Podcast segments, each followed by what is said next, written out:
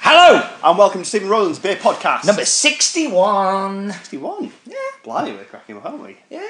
I might just be making up numbers, who knows? when Doesn't we matter, start going does it? backwards, it's bad. Yeah. Um, oh, we should say hello to our new listener. We've got a new listener. Yeah, Colin's listening. Oh, hello, yeah, Colin. Yeah, he asked, he asked for the URL today. So, um, Colin is my business partner in a venture in Ireland, but also does a very interesting audio podcast too called Munch and Gargle. Uh, munchandgargle.com. You should go check them out. He talks about like food and coffee and wine and beer and, and, and basically and business as well. He says "If you're into that stuff. You should go listen. Uh, yeah, plug over. Let's talk about this week's beer. Um, so this week's beer it comes from uh, the Isle of uh, I love man. It does indeed. Do you love man? I love man. Yeah, I love man. It's illegal to love man in the Isle of Man. um, yeah, sorry. So, it's- this is O'Kell's, O'Kell's 1907. yeah, it's a pale beer and it's pure perfection. Your reading skills are as good as ever. Yes, Um, I, now, O'Kell's, I didn't recognise this. I wasn't particularly excited when I saw the bottle. yes. We should talk about the bottle. Let's talk about the bottle. What do we think of the bottle? I, think think, I've summed it exactly down, like you. haven't I? I just, Yeah. oh, you got the bottle out, and I went, oh dear.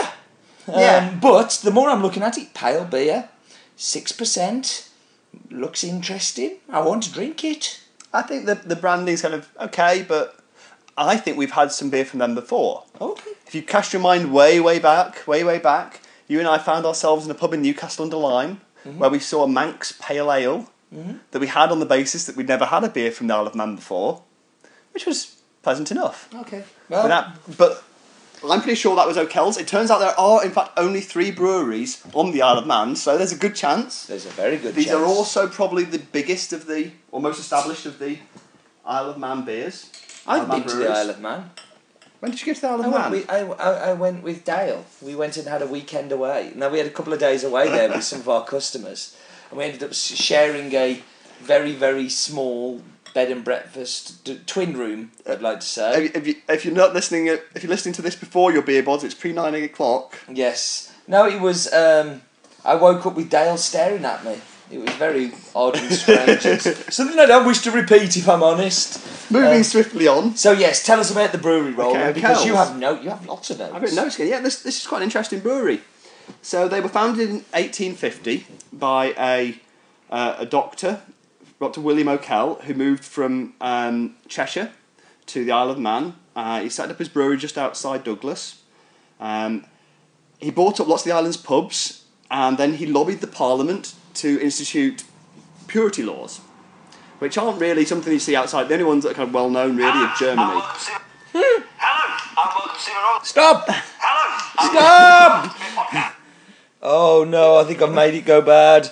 Oh, no, Are we we're still, going? Okay. We're still going. Sorry, about, the that. interruption.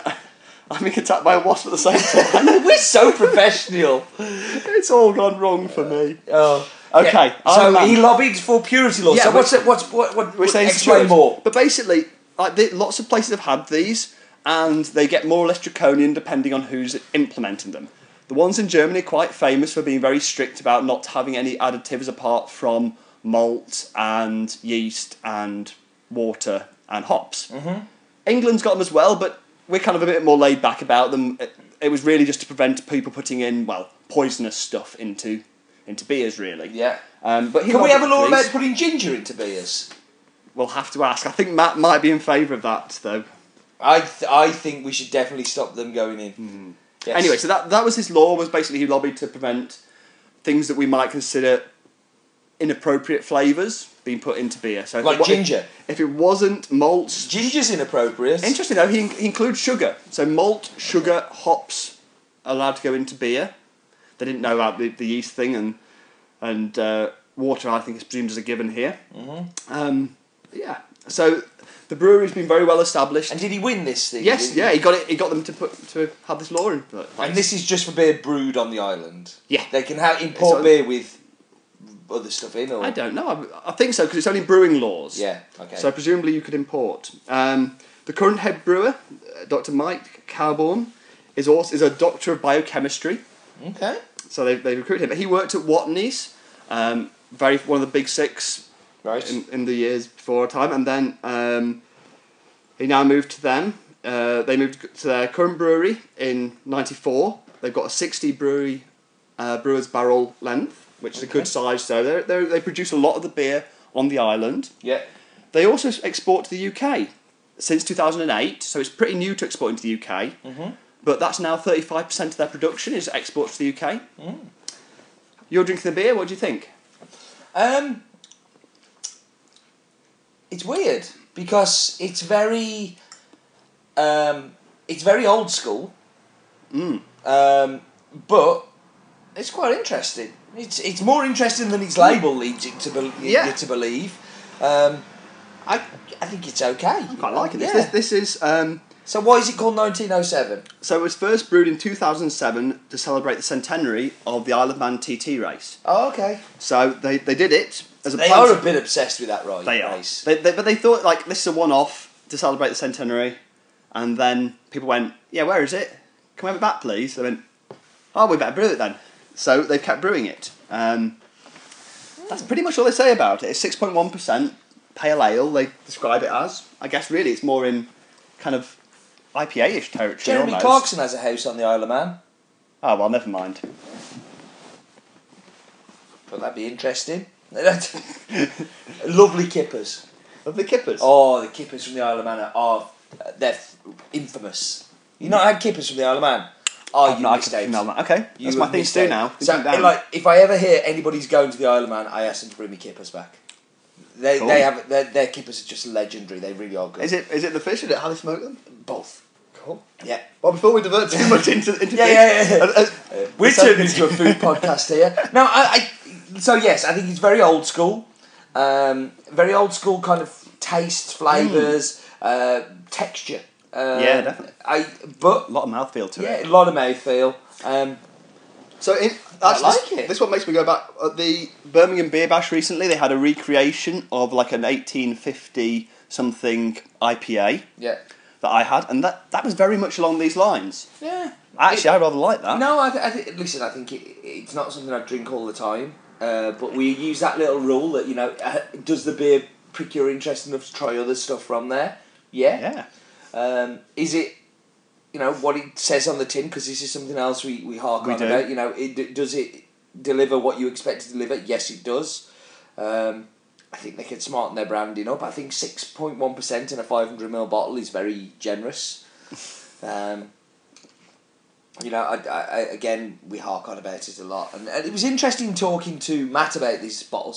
sizes, that he was saying that lots of people uh, prefer the bigger bottles Yeah. uh, and there are there are a crowd like us that prefer the smaller bottles too, but I think six point one percent you're on the boundaries of a five hundred ml bottle there. No, I, I can definitely see like if you're getting a box, how you feel you get value for for five hundred, but for me, like, it, it's I don't want value. I want tasty, and I want It's you know, hard- and also hard I don't want work. too much. Like finishing a bottle of this at six point one percent, you you're on a bit of a mission, aren't you? Really? Although you said that there have been some, there must have been with some of those pale ales that we've had where I would, you know, I wouldn't object a bit more. A five hundred would certainly go down very nicely on a, Yeah. a hot day. I guess. Yeah. I guess we should do our rating because we we're kind of waffling. We are kind of getting circular, but this is. Yeah. I'm So for uh, this. go on, I- I'm going to let you. Uh, should, do you want No, me to go? you go actually? first while I'm still- Uh, I'm while still you're enjoying this. sopping. yeah, So old school, nice nice beer, uh, enjoyable. Uh, if I I'm going to use the Witherspoons uh, kind of mythology of if I had this in Witherspoons, I'd be really really pleased. Like it's uh, if I had this in the pub, and this is the problem with beer bods and bottles is that I'm spoilt with bottles because I tend to buy bottles that I really like, and I tend Yeah. to get you know I, I tend to know the area I want to go in. Um, but this is pleasant. I like it. I, I would definitely drink it again. Uh, I would definitely look for some of their beers again. I'm going to give it a very, very solid seven and a half out of ten. yeah. I think I'm in a similar kind of territory. I'm. I'm pretty impressed by this. Yeah, Um, Ron, but you're very cantankerous and very. You always have to be a little bit different. So you're not going to say seven and a half out of No, I'm ten. not. So No. you're not. So you're not in the same ballpark. You're seven point six or seven point four. Um, so uh, yeah, go on. He's called me out on it. It's true. Um, I think this is a very nice, well brewed beer. Getting a little bit of, of alcohol now that I'm enjoying, it, but that's not a bad thing at six percent. Um, not offensive. It's very sweet and, and quite heavy for me, but that's It'd be on better if the it was boundary. chilled.